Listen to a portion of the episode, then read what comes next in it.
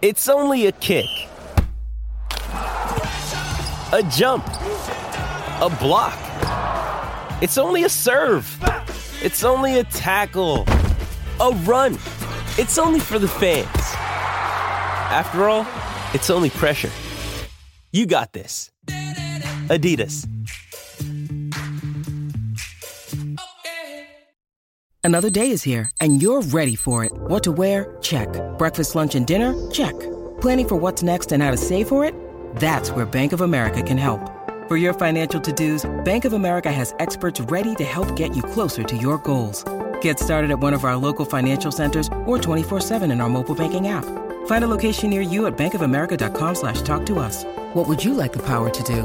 Mobile banking requires downloading the app and is only available for select devices. Message and data rates may apply. Bank of America and a member FDIC. Mother's Day is around the corner. Find the perfect gift for the mom in your life with a stunning piece of jewelry from Blue Nile. From timeless pearls to dazzling gemstones, Blue Nile has something she'll adore. Need it fast? Most items can ship overnight. Plus, enjoy guaranteed free shipping and returns. Don't miss our special Mother's Day deals. Save big on the season's most beautiful trends. For a limited time, get up to 50% off by going to Blue Nile.com.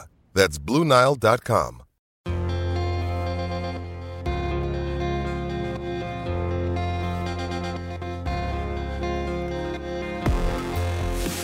Welcome back to Humans of Speedway. I'm Ian Brannan, and in this episode, I'm joined by yet another world champion. But this one, as we'll discover, has never ridden a speedway bike.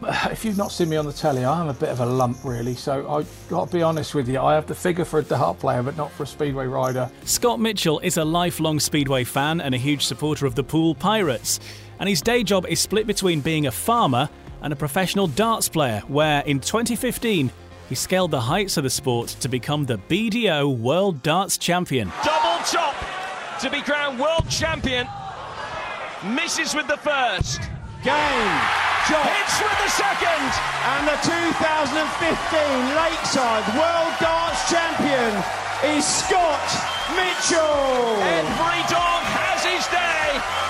And for Scotty Dog Mitchell, that day is today. We'll find out more about his rise to the top of darts despite only finding his way into the sport in his late 30s, and how his success at the Oche has led to a secret career working alongside some of TV and film's household names. Plus, he'll be putting together his Speedway Paradise, building his own dream meeting before the end too. So it gives me great pleasure to welcome our next Human of Speedway, Scott Mitchell. Hi, how are you doing, Ian? I'm very good, thanks, and it's great to have you joining us on this episode of Humans of Speedway. And uh, of course, we're here to talk about Speedway, but first of all, let's talk darts because 2020 has thrown all sorts of chaos generally in, in sports direction. Darts has sort of kind of found a way. Obviously, very very different times. How's it been for you so far? Yeah, yeah, it's, it's been it's been a strange year, obviously for the darts. Really, um, uh, you know, we haven't been able to play, and and uh, the, the, the bits that we have done have been uh, kind of in bubbles in in varying hotels or arenas that that have hotels attached to them. When we have been allowed to play, so it, it, we've not been as bad as some other sports, which are, you know, totally sort of desecrated. 2020 as Speedway has been uh, in the UK, and um, you know, we we I've been lucky enough to play a bit of online darts as well. There was a uh, a day back in April where um, I think we were the only live sport going on in the world, uh, Oh, and that, wow. that was online. I was playing at home in my spare room, so um, yeah, it's been been a strange year for everybody, hasn't it? Yeah, how's about, how did that work then? Playing at home, was it was like a video camera on your board, and there was sort of adding up the, the score that way. I mean, Yeah, yeah. There, there's um, uh, we're we're very darts is a very simple sport, but it can get very technical when it needs to be. So um, we have a, a, a scoring system called Darts Connect that works all around the world. So um, we we could log into Darts Connect and, and use an iPad to, to put the scores and everything in uh, as we played. Uh, well, we were actually just saying the score after we'd thrown. So if you hit 140, hit 140, called 140 as if I was the MC, and then HQ they put they put the score in, and, and it comes up on my pad what I've scored and what I've got left. It was very clever, and uh, yeah, we obviously had cameras as close to the board as we can get them, um, one facing the player and and one facing the board, so that you know there was there was no uh, cheating going on. Did you announce your score in, in the way that, uh, that, that the the MC usually does, like 140? Yes, you did end up doing it. It was uh, yeah, 140, and then you take your darts out, and it was rather weird. And then there's other players that are very. Uh, so it would depend on who who you were actually playing. There'd be another player that would just hit 140, go 140.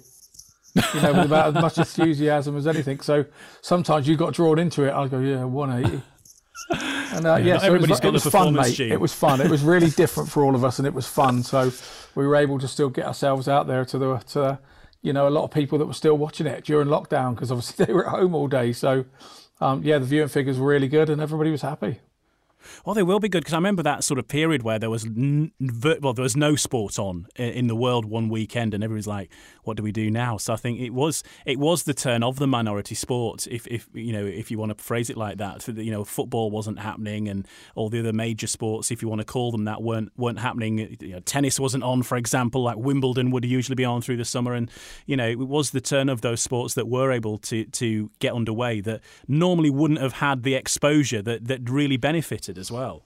Yeah, I think that's been a bit of a problem. I mean, I know that the um, the, the PDC obviously is run by Barry Hearn and Matt Porter, and um, they've managed to get sponsors to cover tournaments to be played behind closed doors, so that so that they could still be put on Sky. And um, you know, it's it's been a mammoth task for them to get any darts anywhere. So um, we are very lucky, we are very fortunate, and um, you know, some sports have been really harmed by it, and uh, um, we're, we're fortunate that yes, we've been harmed by it at grassroots level, but but at a top level, we've we've, we've still been able to play. Now, obviously, we're talking there about darts, which is the sport that you play, but you are you are a fan of, of speedway, which is why we're speaking to you on, on our podcast, Humans of Speedway. We haven't turned into Humans of Darts, although maybe we could do that another day. But you're a Poole Pirates fan, and uh, you're a South Coast lad, born and bred. Yeah, yeah, I'm from a little village called Bransgore, which is uh, just between Christchurch and Ringwood, down on the Hampshire-Dorset border. So we're right on the edge of the New Forest. We're we're two miles away from the beach, down at Christchurch, and uh, yeah, 500 half a mile away from the New Forest. So, uh, and we got a little piece of little piece of farm there, and um, yeah, I, I thought everybody had a had a, had an area like that, but until I started travelling with the darts, I, I realised the world wasn't exactly the same as the little idyllic village that I live.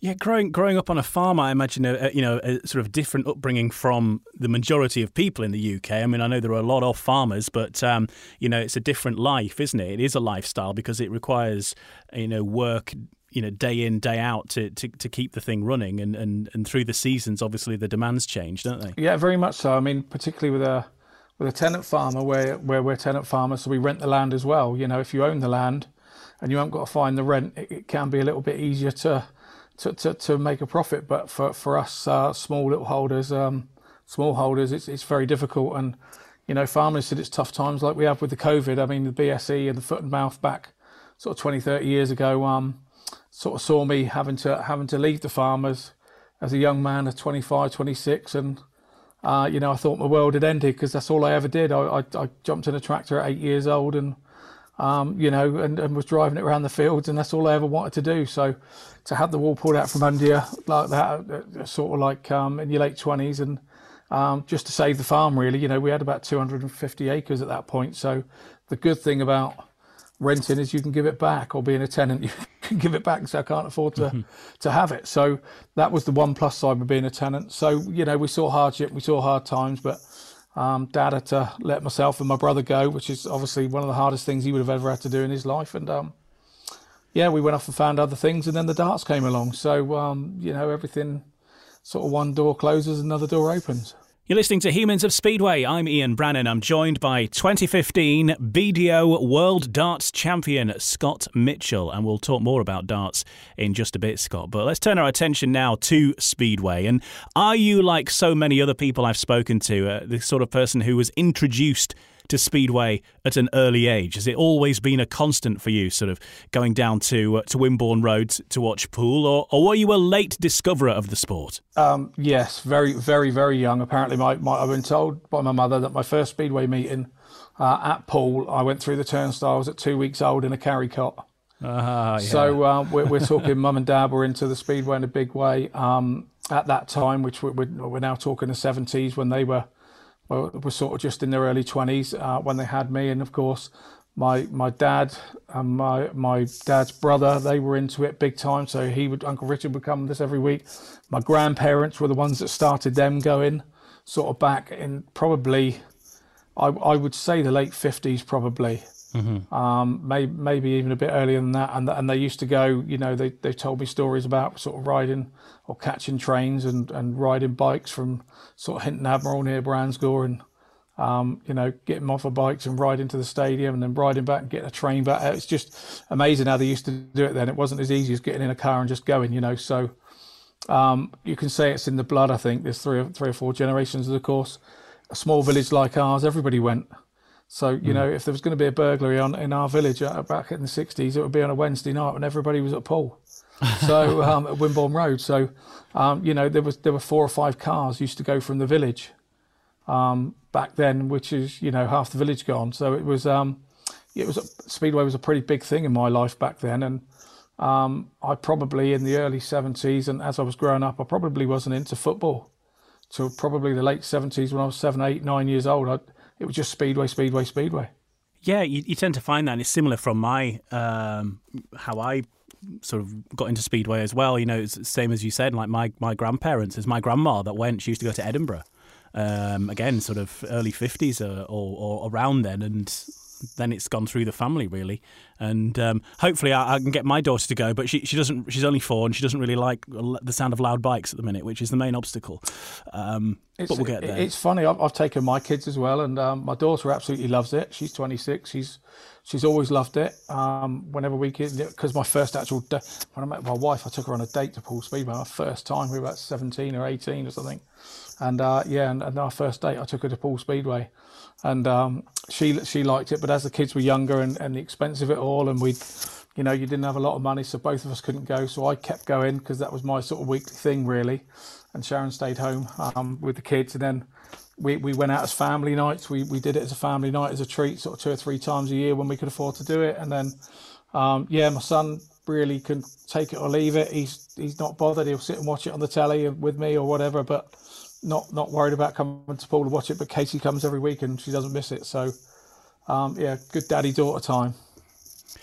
Yeah, it is a great family day out. I think that's what makes Speedway, isn't it? It's the whole the whole occasion. But um, is it right that you, though, were you into your motorbikes in general, and, and you were sort of into motocross as a youngster? Yeah, yeah. Well, we, we I mean down down down south we had this. Um, a couple of friends of mine used to ride schoolboy motocross, and um, they that I would go with them as sort of like eight or nine or ten and, and watch them riding motocross. So I was into motocross as well, and um, one of them actually was Mark Seabright. Uh, he was a friend of mine at ten years old, and now spanners for Doyley. So uh, it, it's quite strange. And he had a grass track career, and um, uh, Jeff Wiltshire was Southern Centre champion, a grass tracker, and uh, you know ten or twelve years older than me, and uh, they used to live one in our live in one of our farmhouses. His father did so. Um, there was just an everything around me. And uh, Pete, Pete Monday, God rest his soul, uh, lived about a mile away from our farm, and he used to come down and test his bikes back in the 60s on my granddad's farm. You know, there was nowhere to test speedway bikes then.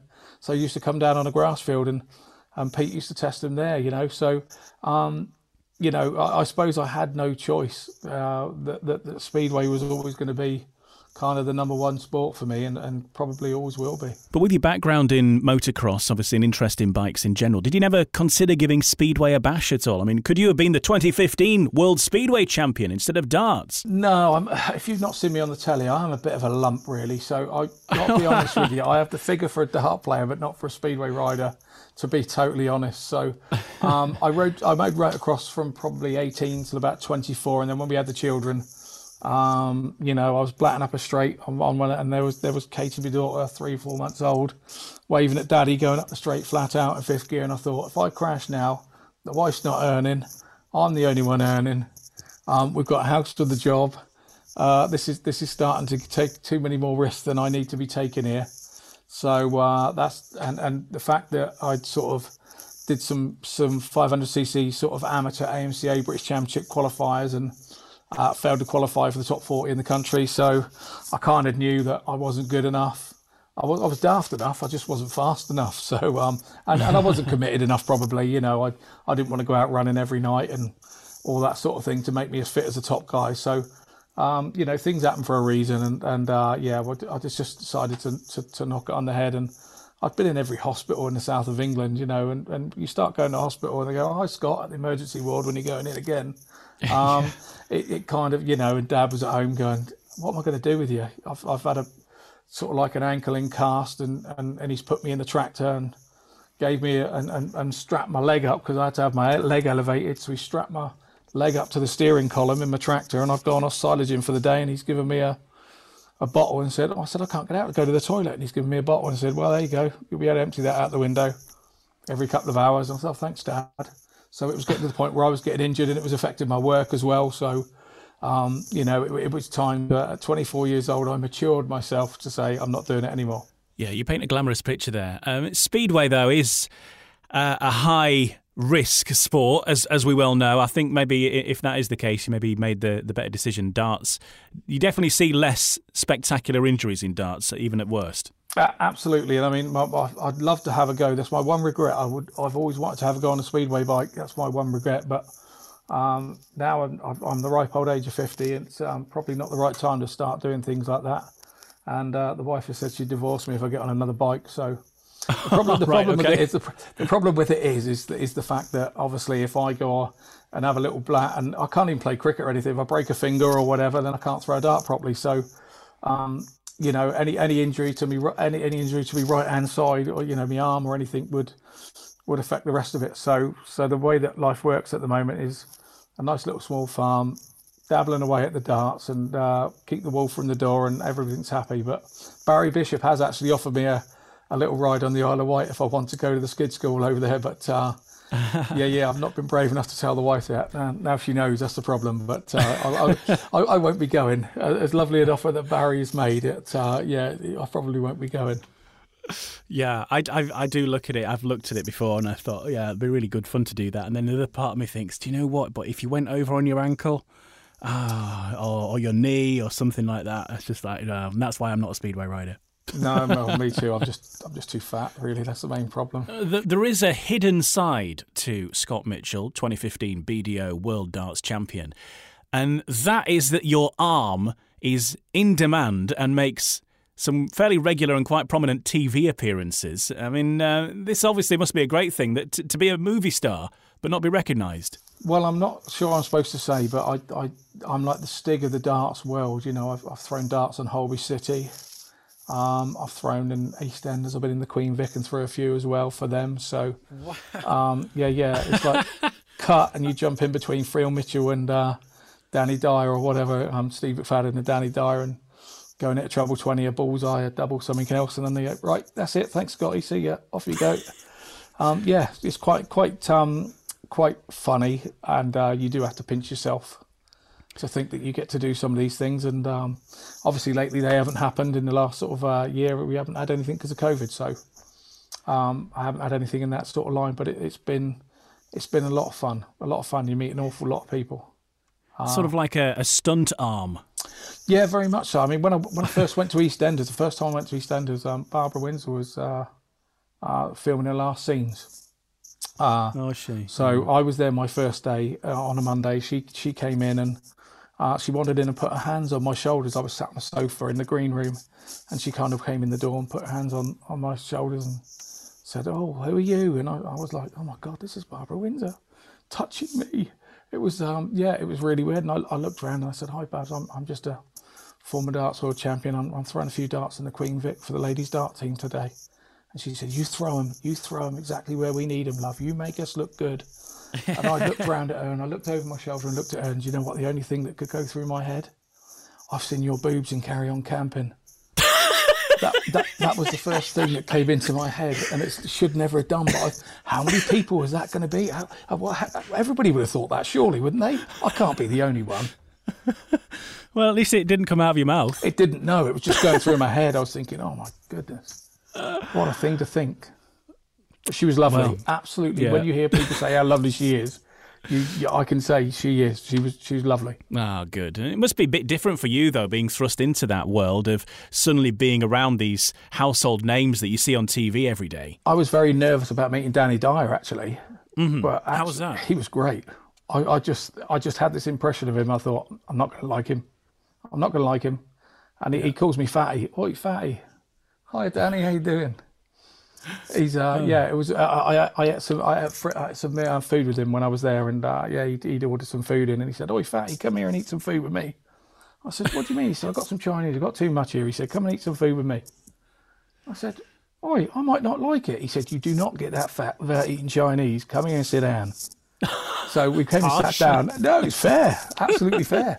So we came and sat down, and we had a good chat. And uh, yeah, he's he's a really nice guy. You know, you're, obviously he's so busy, and we're so busy. You don't, you don't ever stay in touch or anything, but um, you know, it's it's lovely. It is lovely. And you also have the unlikely accolade of being a body double for Johnny Depp, if that is still an accolade these days. But um, nonetheless, a while ago it did it did happen. Yeah, yeah, yeah. I was exactly double his size. Right. That's probably what it was. He's only a little man. I reckon I'm double his weight exactly. Yeah, no, we, we, we back in 2013. It's funny what comes with, with, with getting good with the darts and everything. And um, there's a period where you're you're very topical, and, and I suppose most sportsmen have, have sort of understood this. And um, I've had to learn it at a lovely age in, in my 40s, which is lovely because uh, you know a little bit more about life. Then, if it happened to me in my 20s, I would really think I was the boy, you know. But um, happening in your 40s, you, you go, oh, it's lovely what's going on. It's lovely, but um, yeah, I got, I got asked to do a, a, a to, to play throw some darts on a film set um, in, a, in a film called London Fields, and it in it um, it was an adaptation of a book by Martin Amis. It was a, an author, and uh, yeah, I had to go sort of varying places in London, which was really cool because I hadn't really, I've had no real need to go to London. So um, I've been a few times with the school and, and things like that, and uh, when I was a kid, but I didn't really, I really am a country boy, so um, yeah, to go to London and, and, and go onto these film sets in varying varying locations around London and and throw for varying um, people, it was um, pretty cool. And and one of the scenes that I had to actually do was was um, stand obviously sideways onto the board with with Johnny Depp with his. I had to crouch down so that I was the same height as him. So I was crouched down because I'm six foot five and Johnny's five foot eight. So I was crouched down to be the same height as him, and he had to back in between my knees with his backside, which is a, a position a lot of women would love to be in. Um, Johnny Depp backing into them. Uh, not, well, not lately, maybe, but that's another court case coming up. yeah, I was going to say that's another this- court case coming up. But um, Yeah. uh, yeah, he he backed in, and sort of his bottom was on my crutch, and uh, the, the the film, the the way it, the, the cinematography is brilliant because how they managed to block me out with a little five foot eight man, I don't know. Um, but basically, they filmed the side of his head and his hand, and uh, he pulled his hand back, and I threw the dart past, so it was my arm went through the shot and hit a bullseye for Johnny to win one of the games. And uh, obviously Johnny was quite a humorous fella, and he said, "You enjoying that?" He said, "It took you three goes to do it." I said, "Actually, I was surprised I managed to do it in the third attempt. I thought it was going to take 23." But um, because it's kind of in your spatial zone, it was very weird. But um, to be on that film set was was kind of amazing. There were other sort of guys like Jim Sturgess and people like that in it. Um, uh, yeah, it was uh, it was great, and there was other dart players like Bobby George and things in it as well. So um, had bit parts, and we had extras parts as ourselves sat in the back. And I I, I wear kind of a flamboyant, uh, bright pink and black and what have you shirt, and I was the only one that the sets designers didn't have to have designer shirt for because mine was loud enough because it was set in the future. so. Um, yeah, but it's a great, great thing to do. Great thing to anything like that is great to do. We've done other few things as well, but um, yeah, that that one's a memorable one.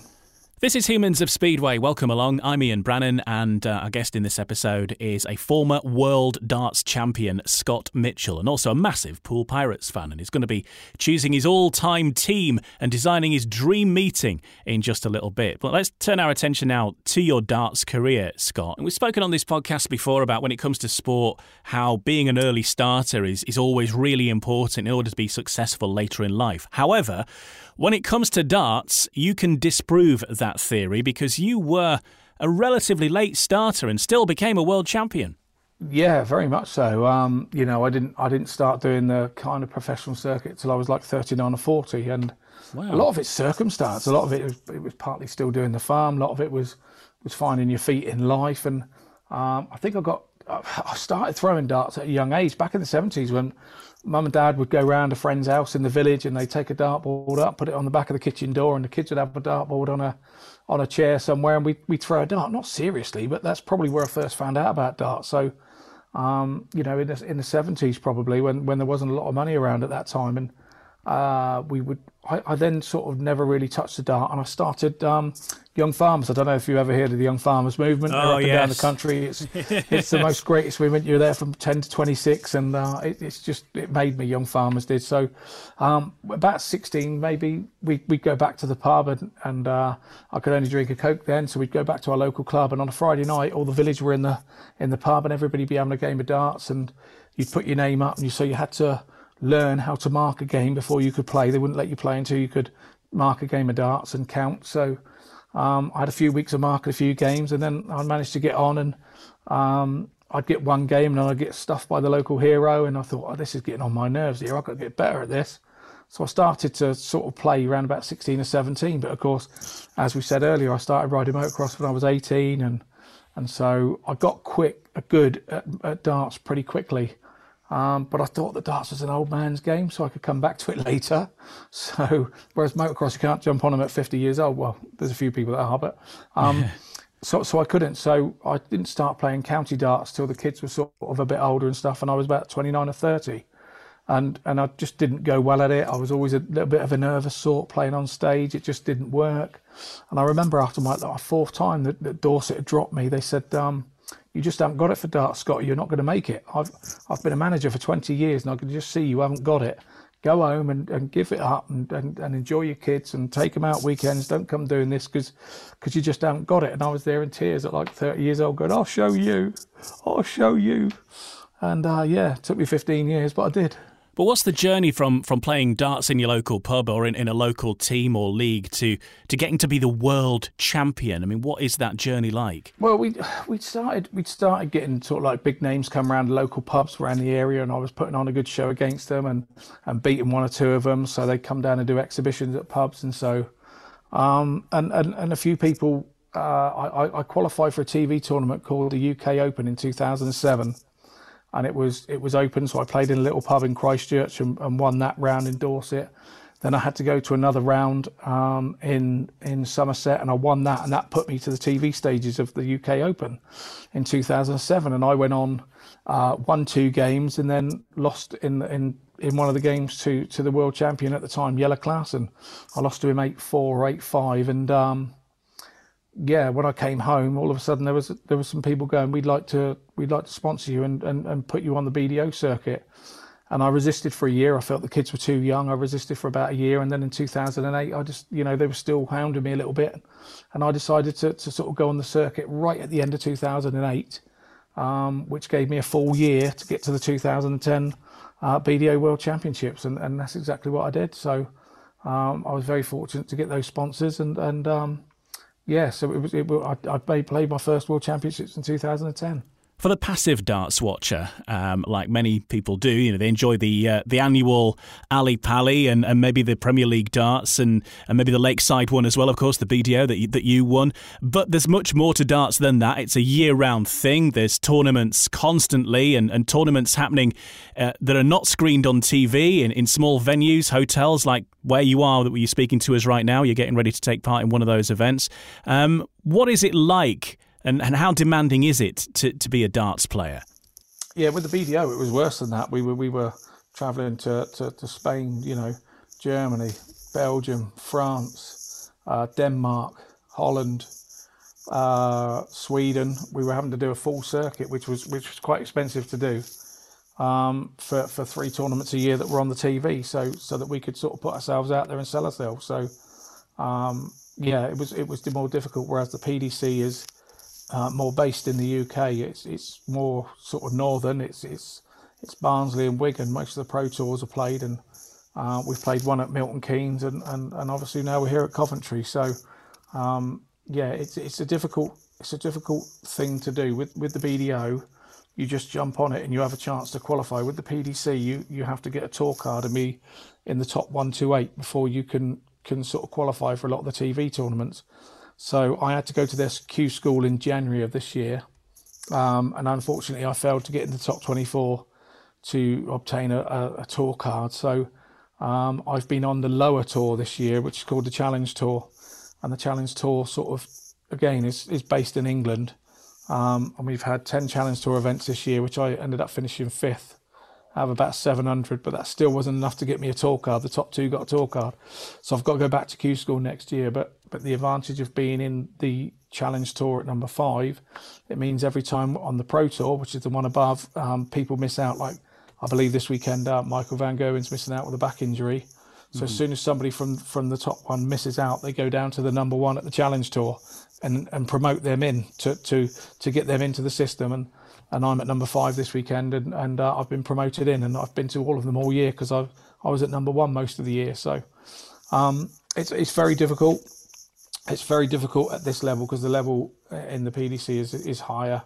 The standard is higher. There's a lot more players doing the averages, um, and, and of course I'm still working. Where a lot of the players, you know, the top 20 players are all professionals.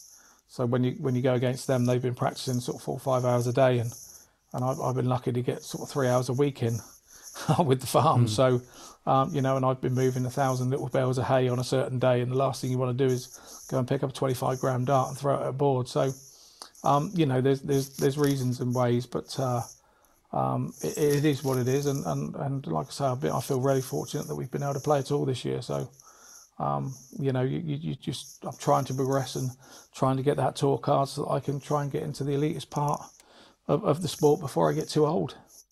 Yeah, well, we'd love to see you out there, when, and hopefully with fans back in, um, of course, next year as well is is obviously the hope, and um, fingers crossed that that can you know get back to normal because that's the that's part of the thing with the with the darts, isn't it? It's the atmosphere of uh, oh, of, of, the crowd uh, behind you. It's amazing. You, you take people to the darts that have never been to darts, don't even like darts, and they'll go to a darts evening and learn it through the evening as it goes on. And they come home, and I've I've taken people uh, uh, with me as guests, you know, sponsors that have sponsored me, and, and and haven't had a lot to do with darts, and they come out of Lakeside or and they go, "Wow, I really want to do this again." The atmosphere is absolutely amazing. And it, and it is it is as a fan. Even even the nights that I wasn't playing at Lakeside, I'd like to go and sit in the crowd and watch my mates play. It was just it's just a fantastic atmosphere, and and the fans make that, and, and it's the same with Speedway. It's the fans make it, and uh, and and you've got to have them in there, and, and it's and it's hard to motivate yourself to, to play well when the fans aren't there. In the previous episode that we did in Humans of Speedway, we spoke to Gary Havelock, who was the 1992 World Speedway Champion, as you will be well aware. Um, and, and in that, when he was talking about winning the World Championship, he, he sort of alluded to the fact that he kind of knew he had it won you know, fairly early doors in, in that meeting. He knew that that was his night, and, and if he didn't do it that night, then who knows what would have happened another night. I mean, did you feel like that when, when you were taking part in that tournament? Obviously, it was over a number of days, but were you confident in yourself that you knew that you had it in the bag, or did the nerves get to you in a, in a different way? To, to, to be honest, I felt very confident. You, have got to have a bit of confidence to go to play any sport, and and I'd had the most amazing 2014. I'd won six or seven tournaments. Um, I'd gone in at, number, you know, I was either winning a tournament or going out early. So if I could get a couple of games under my belt, it, it was good. So I, I, remember putting the bag in the car when we left home the Friday night to, to travel up to, to Lakeside. And uh, I said to my wife, Sharon, I put the case in the boot and I said, you know what, if I don't win this World Championships this year, I'll never win it. And uh, that was the confidence that I had going into it. And I was very relaxed. I, was, I wasn't worried about any game.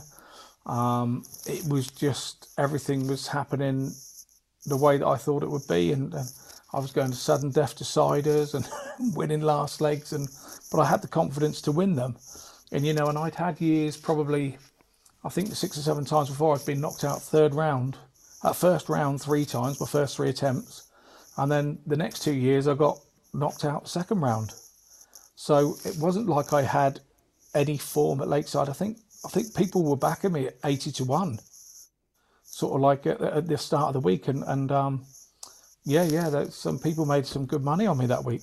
And you made some good money as well. I mean, what do you do with £100,000 worth of winnings other than buy a tractor? Yeah, my dad had, I, I, don't remember my dad ever having a new tractor, and, and I thought that the money would get me a new one, but I, I was that out of touch that uh, no, it didn't.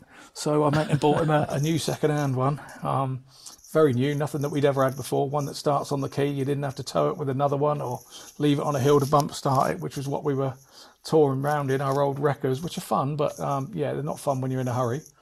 Um, so yeah, I, I, bought my dad a tractor, um, which which uh, then saw me on Countryfile. You know, um, uh, country. Uh, uh, Helen Skelton was was a reporter at Lakeside, and, and I said in the semi final, she said, um, "So what happens if you if you get home with all this money?" I said, "I'll buy my dad a new tractor," and that was the daftest thing I'd ever said, and the only thing that my dad had ever remembered that I'd said. Funny enough, because I, he, I said lots of things to him in the past, he'd forgotten them, but he, he remembered that I said I'd buy him a new tractor. So, um, yeah, we when, when I won it, you know, all of a sudden I've got all the local tractor dealers on on the phone. it was quite funny. it was quite funny, so, so I knew that they'd all been watching as well. Yeah, uh, here's a man that's in the market for a new tractor, and he's got the Absolutely. cash. Absolutely. So, so um, Helen Skelton was on Countryfile at the time. She was a reporter, and she said, "If you get this tractor for your dad, I want it on Countryfile." I said, "And I want to come down to Dorset and, and be there when it comes." I said, "You're welcome to." So, so then we sourced the tractor, and and that kind of happened. So I'm on I'm on Countryfile on a Sunday night, being watched by 12 million people or 10 million people, I think it was that night. Yet only four and a half million had watched me hit the winning double in a world championship and I throw a set of keys at my dad uh, for a tractor, and 10 million people are watching me on Countryfile on a Sunday evening. so that was that was a bit of a head mess. You know, how does that work? So, um, but yeah, loved it, loved it. It was um, best thing. Helen Skelton um, came and was on work experience at a radio station I used to work at when she was, uh, you know, just at university or whatever. And uh, so it's quite weird seeing she, her on the she's TV. crazy she's mad and lovely, isn't she? She's just a lovely person. Yeah. Oh, she was great. I remember we had like some kind of staff night out, and she was still like the work experience kid. And uh, yeah, she was she was she was all over it. It was uh, it was it was great. no, it was good. It was good. Her brother's a, a, was a professional footballer as well. Oh right, her, okay. Her brother used to play in uh, in Scotland. Yeah, and I know she's, with Richard Hughes with Leeds Rhinos now. So yeah, um, yeah, yeah, Richie Myler. Small world, isn't it? Indeed, indeed. Okay, well, on on to Speedway then, and and we we sort of touched on how you got involved in Speedway. You're you're a regular fan. I mean, how often do you, do you get down there, sort of these days? I mean, 2020 accepted, but let's go back to last in, year. In, and, uh, every week, yeah. I don't miss. Um, yeah, uh, it was it was it was lovely. You know, I've I've become uh, friends with Matt Ford and and um, Danny Ford, so.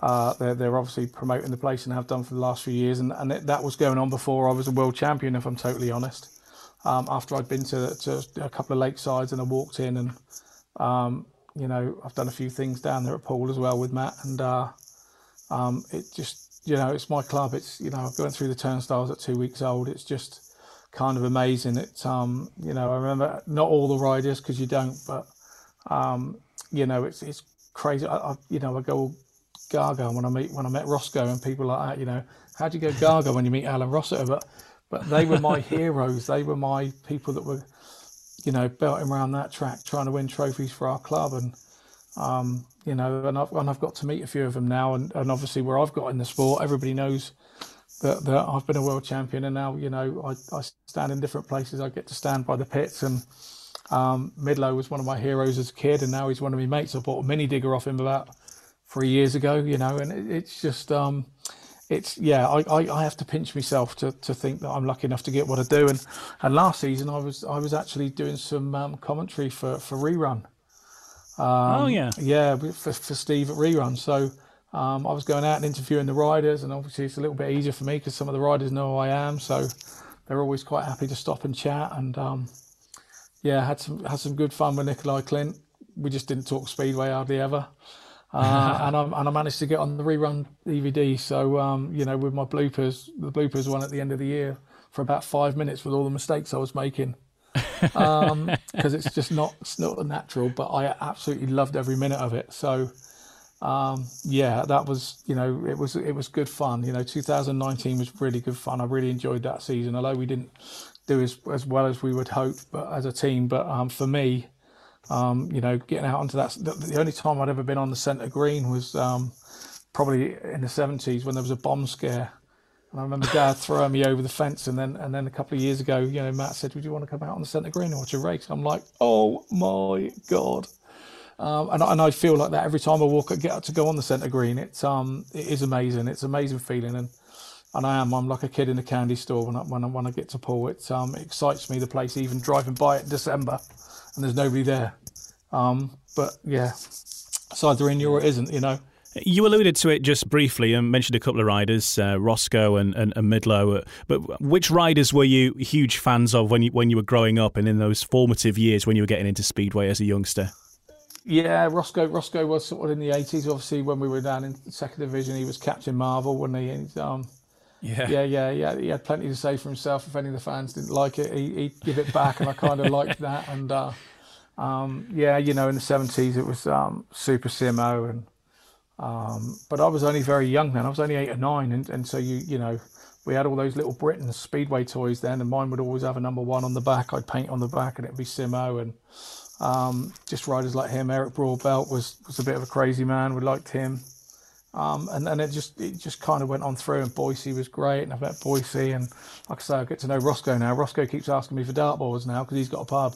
So um, yeah, me and Roscoe get on with that, and, and I go to Swindon as well. Um, if I've if I've got the time to be able to jump in the car after work and get up to Swindon, I go to Swindon as well now. Um, the last couple of years to, to, to meetings when I can get there. So um, yeah, it's been the last three or four years have been amazing. I've I've really loved it since being world champion. It's just opened up a few things and um, yeah, so so those were the kind of kind of riders, and then up to modern day sort of um, Chris and Darcy and uh, Jack.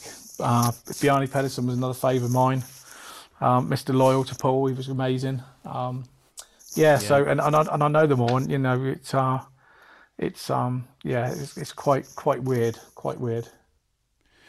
Yeah, I mean, a couple of the previous episodes actually that um, we've done, we've sort of had conversation about various riders that have been involved in Poole. And if people haven't checked them out yet, definitely worth listening to the Roy Clark episode that we did um, because Bjarne Pedersen used to live at his house. Yeah. And uh, there's a few st- a few stories there about him and uh, fellow Danes. And also, we had Gary Havelock on uh, the last one, and you know he was saying about what a well-run club Poole is, and and how you know, ever since Matt Ford took over, you know, it's been the Matt Ford Midlow partnership, and, and what a difference that's made since since they took over at the club. Massively, massively. They are they are our Eric and Ernie, or, you know, um, they are really they're, they're, a double act. They're a double tip. Their team, you know, Midlow's been the winningest um, manager in the in the recent times, and, and, obviously Matt's been the promoter that's brought the trophies. And um, I, I, have a saying that in, in, in Matt we trust, you know, and and he's brought in riders and thinking, who the hell is this guy? And then he just goes out there and rides this bike like he stole it. And I don't know who's given the tip off. And but these guys have come, you know, like Vaclav Milik and and uh, people going, who the hell is this fella? Yeah. Oh my, he's a nutter.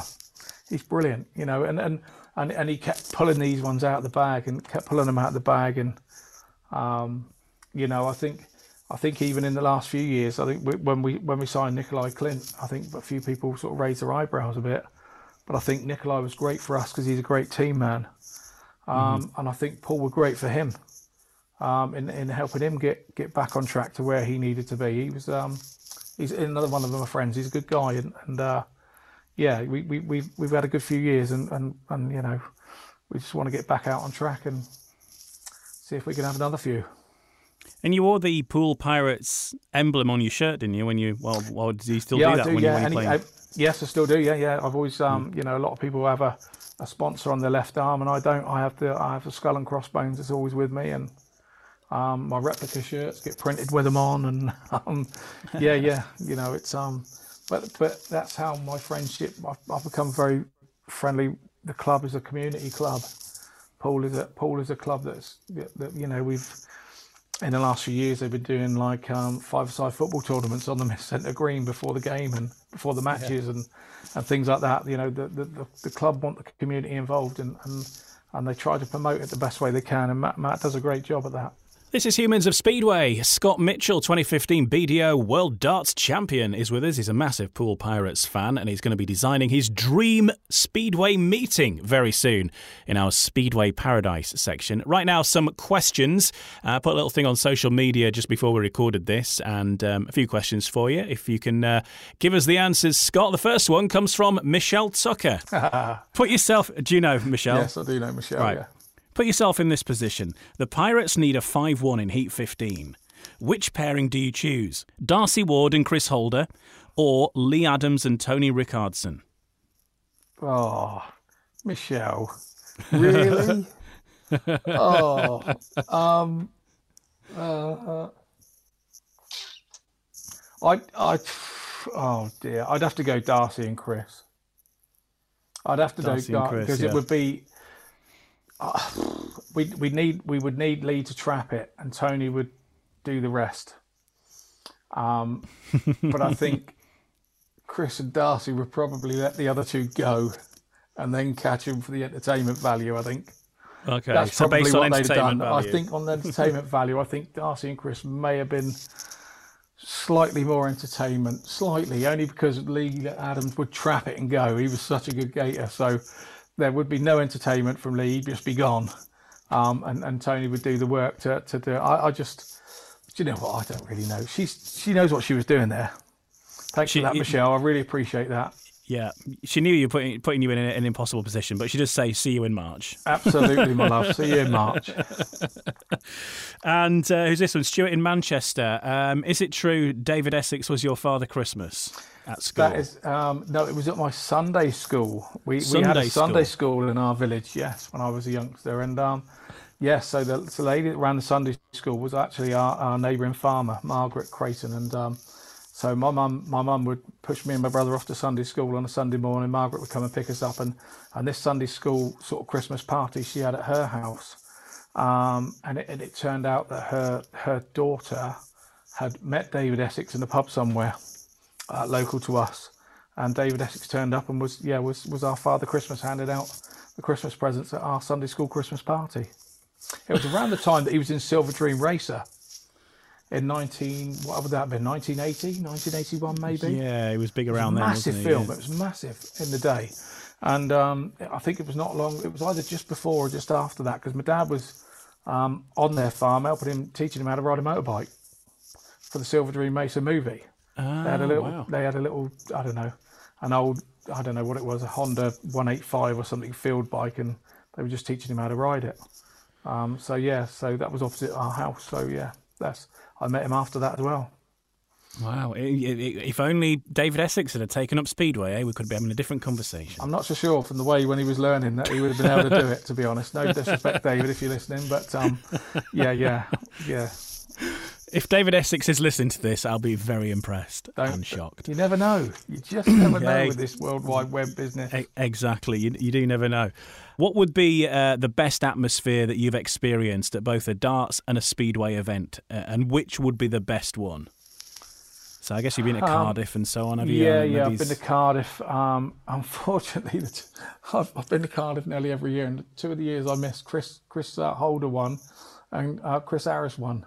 That was the two years I missed because I was playing darts. Unfortunately, we had a tournament on that weekend, and uh, when you have sponsors uh, helping you out to get where you go, you, you've got to do the right thing. So um, yeah, I went to the things. I think I think Cardiff is the most amazing atmosphere, but I've got to I've got to say in 2018 when Chris Harris passed Jason Doyle, turn three at, uh, against Somerset, Poole against Somerset.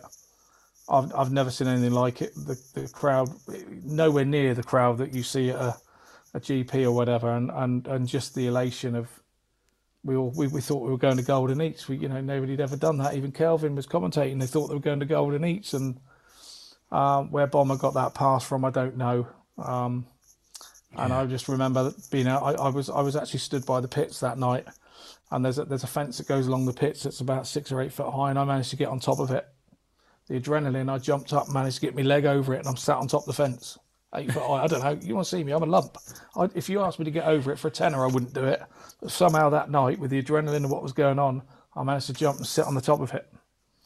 Um, just the most amazing scenes because that was that was you know what it was was like for the club and everything, and and obviously for me, it, it was it was winning the world championship and, and, and hitting that winning double and and turning around and the crowd cheered so loudly that the breath in that their breath in Lakeside hit me like somebody blowing a heater like a hairdryer in your face.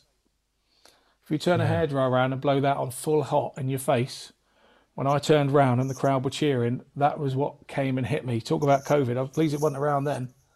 But um, you know, it, it, was the most. I'll never forget that.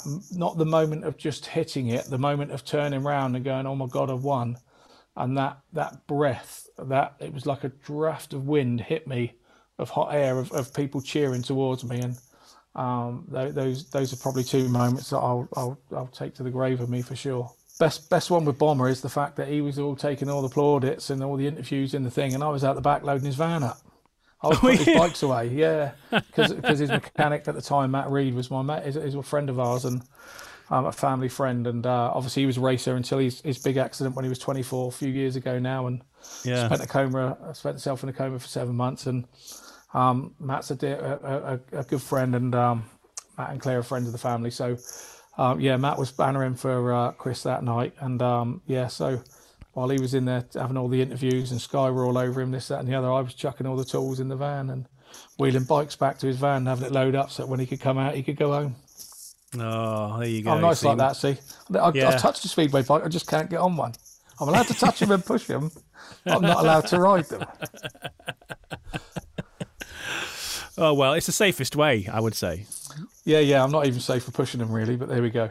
Let's move on to the um, Speedway Paradise section of our chat then, because we do this with every guest that we've had on. And it started off as a sort of a more brief chat at the end, but it's sort of become a little bit more in depth depending on, on where we go. Because um, what we're going to ask you to do really is choose your, your dream one to seven. Um, the the track you would race on, the stadium you put that in, um, referee. You can change a rule. It's entirely up to you. Uh, blank canvas, but the idea is to sort of create your own virtual dream speedway meeting, and I suspect Poole will be a big influence in this. But Uh, let's um, massively, yeah. let's let's start off then with uh, with the track that you would have this raced on. I mean, we're not talking about the uh, you know surrounding facilities. This is purely the the the, the shale, uh, the racetrack, and the shape. I mean, where would we have it? Well, I, I do love the National Speedway Stadium track. I think it produces great racing, but because we've already got that in the UK, because it's my fantasy, I want two tracks like that in the UK. So I, I would probably pick Toruń up and put it smack bang in middle, middle of Wimborne Road. That's what I would do with with that. I would I would put the Toruń track in the in the middle of Wimborne Road. I think I think we've all watched the GPs from there and seen how brilliant that track is. So so my fantasy would be to have tho- that track right right there in Poole. Well, if if the if the greyhounds are moving out, I mean, you might have the space. Well, that's another subject, isn't it? We, we, we, we could be here all night um, on, on these things. Um, we, we will we will wait and see. It was on there at one point uh, back a few years back, so you never know. It could be again. And um, I mean, for me, I'm I, obviously I, I grew up as a, a Halifax and a, a Bradford fan, and and and Toruń's based on Bradford uh, quite quite uh, heavily because Per Jonsson designed it, and Yeah. Yeah, big big banked bends. That's what you need in speedway. There's not enough of them. No, I agree with that. I agree with that, and uh, yeah, it's it's um. Yeah, but but at the moment I'm feeling this is a daft thing because I just want speedway. I don't care what track it's on. I just want to see some live stuff. But yeah, Just down the cycle speedway will be a start. absolutely. Okay, uh, your dream one to seven then. Now, this can be any rider from any era, alive or not, no points limits. It's entirely up to you. Seven of the best This from is you. so hard because um, there are there are there are probably friends that I'm leaving out that I would love to have in, but I've, I've got a there are reasons for every single one, and and um, my, my number one without doubt would be Super Simo. It'd be Malcolm Simmons. I just uh, loved him as a as a kid, um, and he just just I just idolised him and. I even had a spell where I was running around picking up the free golf stickers that they were handing out with the programs that people were dropping on the floor at Wimborne Road, and I stuck them all over my dad's car, much to his disgust at the time. Um, his yeah, his his Hillman Avenger was covered in golf stickers because of Simo. But um, yeah, so so Simo Simo was my was my absolute hero. Um, number two is another kind of hero, and, and I spoke about how we we done a few grass tracks and things back in the day, and um, this is where I first saw Simon Wigg, and he was he was just so cool.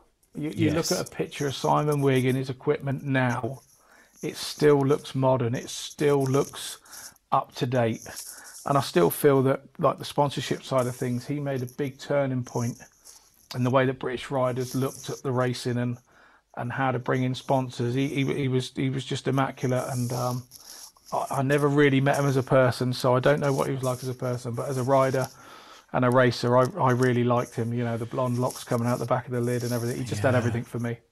Yeah, well, he he again. He I mean he he rode at Bradford um, for a while, so I mean, and he was incredible. It was like um, I think it was about 1990 or 1991. I think he was racing there, and as you say, just the branding. You know, his van looked immaculate, his bikes looked immaculate. Everything was, you know, color coordinated, and and he was.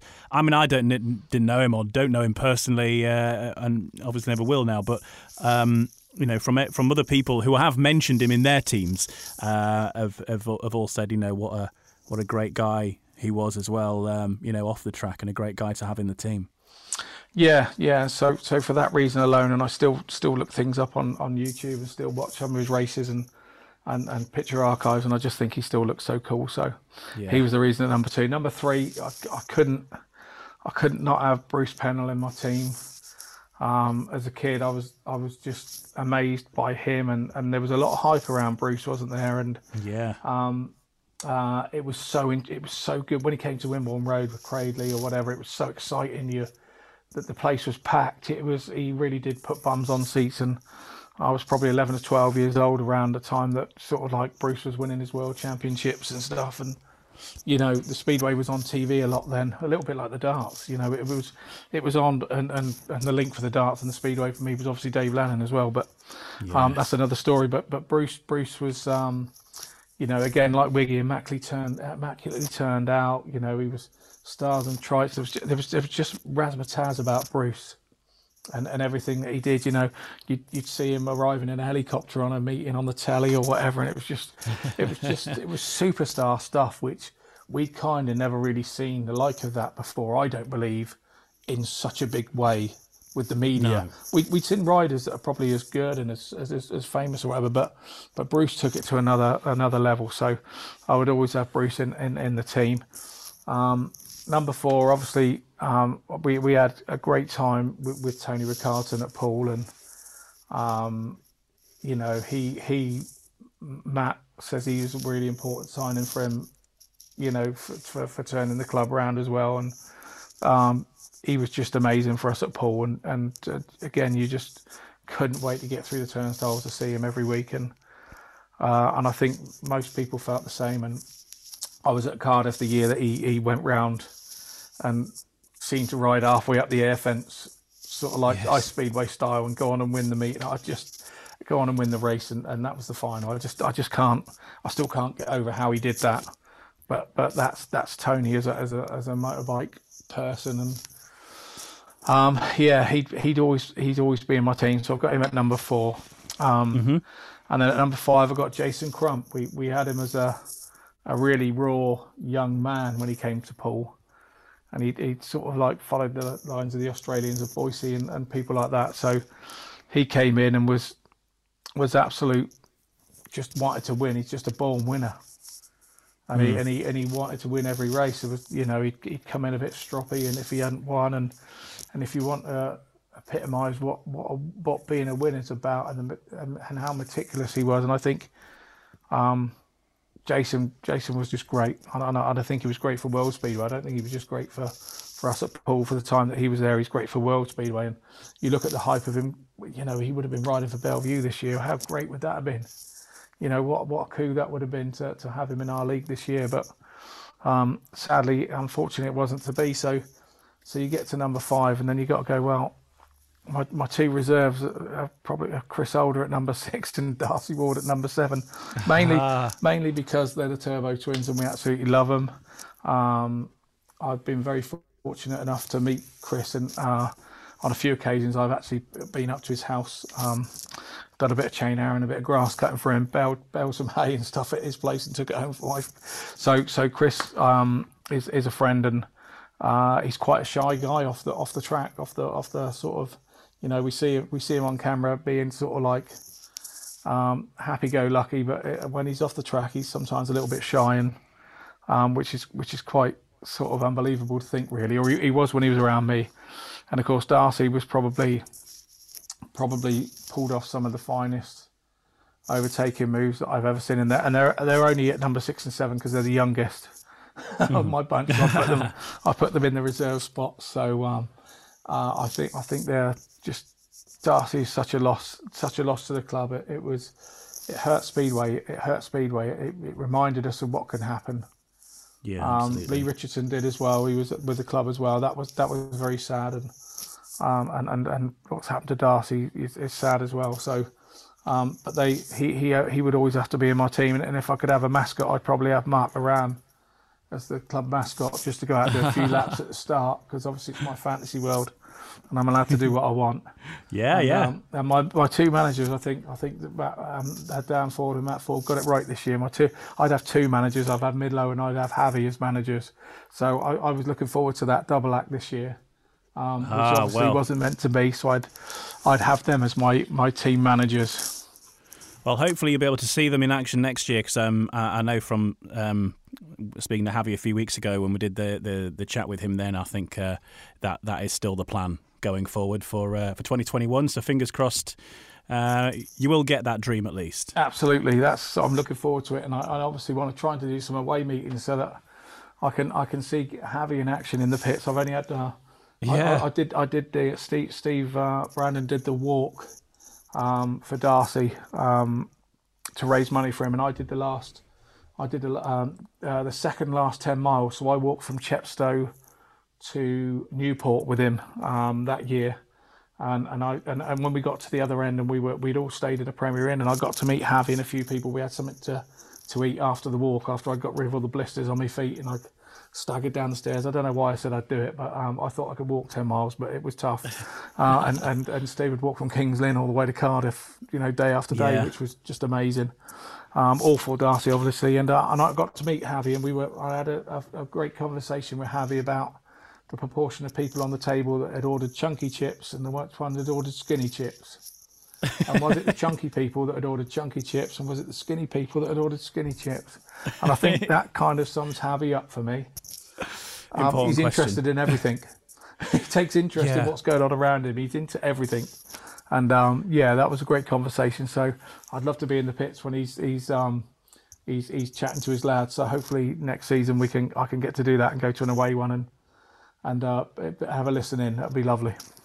I think he's planning to, to, to get to a few of the, the of the home meetings as well. He's um, he's definitely going to try and get there. He said that to me. Again, anyway, I feel so- sad that I've left him out of the team, which is why I've sort of made Well, he's in the there, manager. though. Yeah, well, he's in now. He's in as a, as a. But I mean, you know, I've left left people like Mark Moran out, Hans Andersen, Bjarne, oh, you know, Brady, Jack. It's just I just couldn't fit them all in. I just couldn't fit them all in. Malcolm Simmons, Simon Wigg, Bruce Penhall, Tony Rickardsson, Jason Crump, Chris Holder, Darcy Ward, Mark Loram as the mascot, Midlow and Javi uh, team managers. So you've got what four world champions and probably uh, hang on one two yeah four world champions and probably Darcy Ward would have uh, won it at least once or twice, if not Yeah, probably many more. And I think I think Wiggy was a long track world champion. So he was a long track, yeah, and Javi was world champion, of course. So, Yeah. and Mark Loram. So yeah, so poor old Midlow. Yeah. you do, pressure. mate. I've been to golf with a couple of Travis Perkins days. Yeah, yeah, I can't do that to him. But he was the best manager. Don't forget that. He's won loads of loads of trophies as a manager. That's the thing. exactly, yeah, absolutely. He's made up for it. Um, okay, so uh, if we're going to have a referee for this meeting, I don't know what your um, what your knowledge of referees is like, but is, is who would you choose? Yeah, well, I've got, with the age of you know, we've got to have somebody that knows the modern day speedway and knows a bit of the background of the old day speedway as well, because I think you know there would be a, a few a few altercations maybe, and and uh, I've I've gone for Tony Steele. Yes, Tony Safe pair of Steele, he's he's still safe pair of hands. He's um, you know, um, spade to spade with Tony. I won't be budged. Um, I've got to know him, um, and he's taken me. Actually, he, he took me in the ref's box uh, start of 2019. and said, "Have you ever seen what a ref does?" I said, "No," and, and he was he was training a ref, and I and I went and sat in there, and it was lovely because it was a freezing night. And uh, it was lovely to be sat up there, penned up, four of us in the ref box. It was lovely. It was lovely and warm. And um, I did not realise the the the of what a ref has to do. I just thought he had to press the button to get the tapes up, and I, I it was just an absolute eye opener. And I and I I wish every fan could go up there and see what a ref has to do. Um, the implications of we all see it at Poole uh, Nigel out on the centre green announcing the time and the riders and this that and the other. But he can only do that once it's been confirmed from the referee. So the referee then confirms that down with Nigel. Um, and then they're sort of like getting ready for the next race. They're then timing from the end of that race to the next race, so they get the next lot of riders out. And it's and when the two minutes comes on, and um, if there's been an incident on the on the on the track and uh, or an, uh, you know a crash, then They have to make sure that the track's safe again straight away, and, and sometimes they have to come out of the box and check the track themselves with their own eyes, or they leave it to the clerk of the course who, who says, you know, it was a, a minor incident, nothing's been done, bang a new uh, air fence in, and, and that's that. Um, and how much they have to do before the meeting as well to, to walk the track and, and, and check its you know validity, I suppose, for the meeting. So um, a lot of responsibility falls down on the referees, and I don't think we as fans actually totally understand that. And um, but but Tony Steele would be the man for the job for me. Yeah, and, and all that, and, and no replays uh, allowed either. So it's all based on what they've seen, what they've seen there and, and, then. So you've got to know what you're looking Yeah. for. Um, and I think that you know I was I was going to go with Christina. I was going to go with Christina. I could have gone with Christina, but I, I just plumped for Tony. I think I think his um, his hairstyle just took it for me. I think. Tony's Tony's uh, his his white afro that he's got going on. I, uh, yeah, he's, he's just a great guy, Tony, and, and um, yeah, He, he deserves. I, I want him. ra- I want him refing my team. Yeah, there's definitely a lot of love for Tony Steele. I think. From I think probably the most requested referee. I think in this in this feature, um, I would say uh, over the over the time so far. Um, the one rule you would change if you were to be getting involved in the in the rule book and, and affecting Tony's day. I mean, what what It's would be probably the one rule one. you'd tweak? It's probably the same one everybody else has probably said, and it's um, as a fan, I'm frustrated about this this movement at the start. Rubbish. yes. Um, you know, can we can we not just go back to if you touch the tapes, you're out. If you want to move, you move. You know, let's make sure that they're up tight to tapes. If there is a slight movement from there, if they haven't touched the tapes, just let it go. You know, let's you know that's a good start, isn't it? the question has been mentioned a few times about why why are we still using tapes in in 2020 Mm. um, and uh, you know is there a, a more sort of like a like a like way? a lights out in in uh, Formula One type thing. Yeah and transponders see who's moving and you'll get a, an instant feedback of who moved There's a certain Um, element across perhaps. again uh, attached Yeah. to that, and, and can you do that at grassroots level? Because whatever you do, they've got to be trained to do that from the time they get on a bike. So so that Yeah, it's fair. sure. So, yeah um, but that's the only rule. I I, I want to find. There's got to be an answer to this. To this, so many sort of you know, if if you move at the start, what you, you shouldn't be penalised for trying to, not to try and jump the start, as long as everybody's front wheel is in the right place Yeah. and they've only got two inches or three inches to move, then then that's good. And, and if not, the riders, you know, we, we see so many refs pull the riders up, then the riders roll back six inches. Well, that that for me, you, you've got to be excluded for that. And if you start doing it and you keep keep catching it, then riders will stop doing it. it was interesting I chat with Phil Morris and um, he's he's big on this he's done a lot of research into Yeah, yeah, sure into into starts and he's found that the duration that riders are held for from the green light going on to the tapes going up over the last I don't know how many years, three or four years, has got shorter and shorter and shorter. So Yeah. that's why riders are now anticipating it because the referees are not holding them as long. And I think he's all for having a sort of a randomised thing on the button that the ref presses it and then there's like a delay that that then before the tapes oh, go up. Oh, so I see. With technology, have a random, uh, a sort Yeah. of like a randomizer with a delay. That's a good idea, actually. because you can have like between one and six seconds or whatever it is you can hold them It- for. It's what we used to do with motocross starts. It used to be that way. The, the, Hmm. the five, you had the five second ball goes round and it can go down in one second, or it could go down in five. And Yeah. you, you'd see people anticipate it. And obviously, with a motocross start, you go under the gate. So the minute that everybody else's will drop and yours won't, because your front wheel will have it jammed. I don't Yeah. ever see that ever working in speedway because you can't have bits of metal on the track. That's just not on. It caused Tony Steele a lot of problem. So, saying, but that, but that's what happens in motocross. You penalise yourself. And Yeah, there's no way of kind of doing that with a speedway start, unfortunately. Otherwise, I think it would be a lot easier to deal with. Yeah, it needs a bit of work, but um, I think there's certainly something perhaps in that. But uh, I guess it'll be a long road before that gets changed. Absolutely. Just anybody, t- just just just getting uh, you know uh, bikes on the track at the minute is is, is a bit of a feat. Um, so that's the rule you'd change. And uh, well, the final question really is: a team from any time in history, from any league in the world, to be the opposition. Now, this is a complete team which has existed. So, Yeah. who would be the opposition? Do you think? Now, I'm probably thinking right out of the window here because people, and, and I've, I've kind of stated how I'd liked a bit of razzmatazz around the speedway. I would have picked um, a USA test side from like the early 80s. Hmm. Unfortunately, I can't pick one because I put Bruce in my team. So Yeah, I'm gonna ha- it's going to have to be just after 82 then, by the sounds of it, when he when he went off to Chips.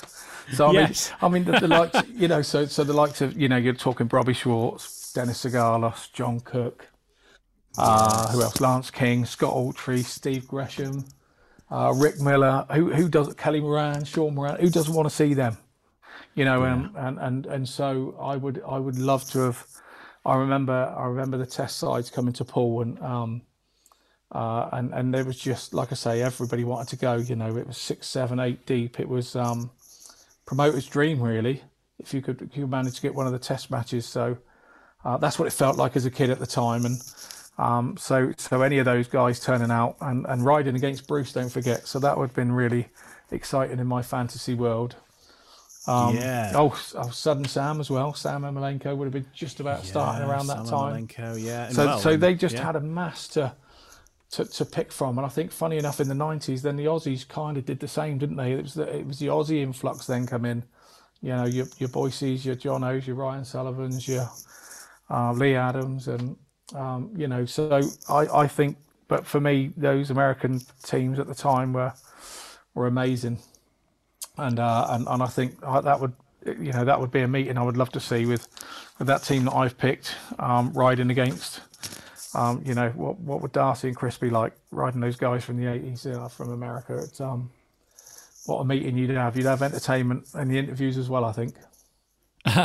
Would, would they all be riding the? Uh, w- would the Americans be riding the bikes of their era, or would they be I on think the I think they would, and I think what we would do because I think that um, the likes of Tony, Jason, Chris, and Darcy would ride anything. I think that they would they would have to ride bikes of their era as well. But we we mustn't forget in in their era. I was actually watching a bit because of because of knowing about the interview today. I was watching a bit on YouTube today, and uh, Simo had to pull out of one of the meetings because he blew his engine up, and he only had one bike. Ah. So so back in the, back in those days, you had one bike, so he couldn't take no further parts. So the reserve had to ride. So um yeah Right, yeah. so uh, and I think I think Jeremy Doncaster in one of the ones I was watching today um blew done something to his bike and wrapped it around a post or something, and he was riding Wiggy's bike for the rest of the meeting, and it's just you just don't see that that often these days, do you? No, you don't. You don't. And you, you don't. Well, we don't really see too many uh, uh, uh, you know, touring matches uh, anymore no, either, do we? No, that that's uh, another attraction I think for me. Um, I would I would pay damn good money to go and see see that lineup anywhere. Scott, you've really run with the old fantasy speedway idea. You've actually uh, added another element to the to the list of questions, which I think is a very good point because your meeting is going to be televised. So you've actually picked your dream commentator, and if actually a commentating duo. Um, to, uh, to to commentate on this great speedway match and two great speedway commentating names.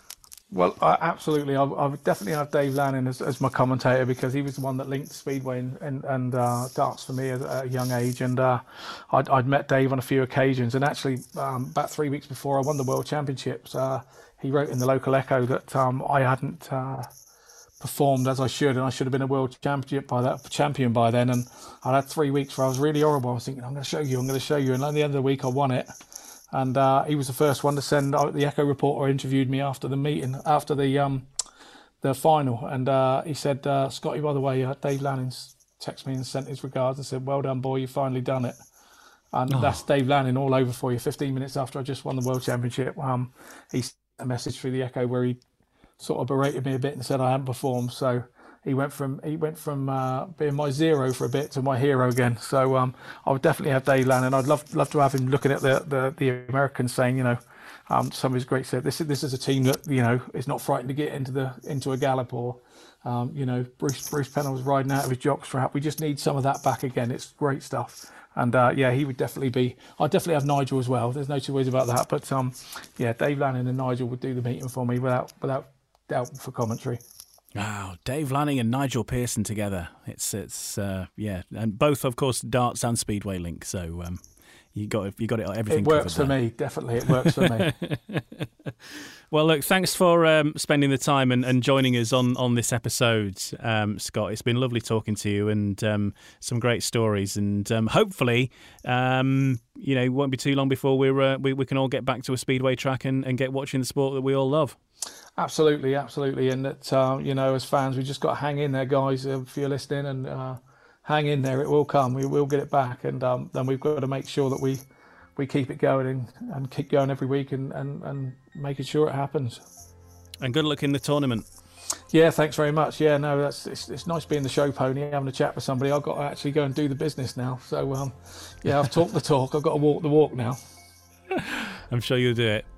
Yeah, thank you very much.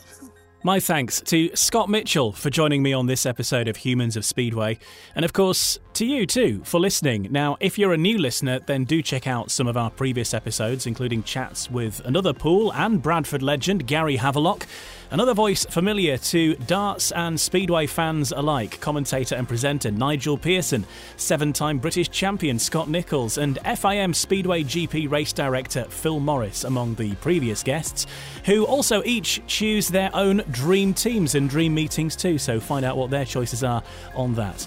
Of course, for the latest updates and preview clips, follow Humans of Speedway on Twitter, Facebook, and Instagram. And if you've enjoyed it and you've made it this far, then why not leave us a review and give us a rating on your podcast app of choice too? In the meantime, stay safe and join us for the next episode soon. Bye for now.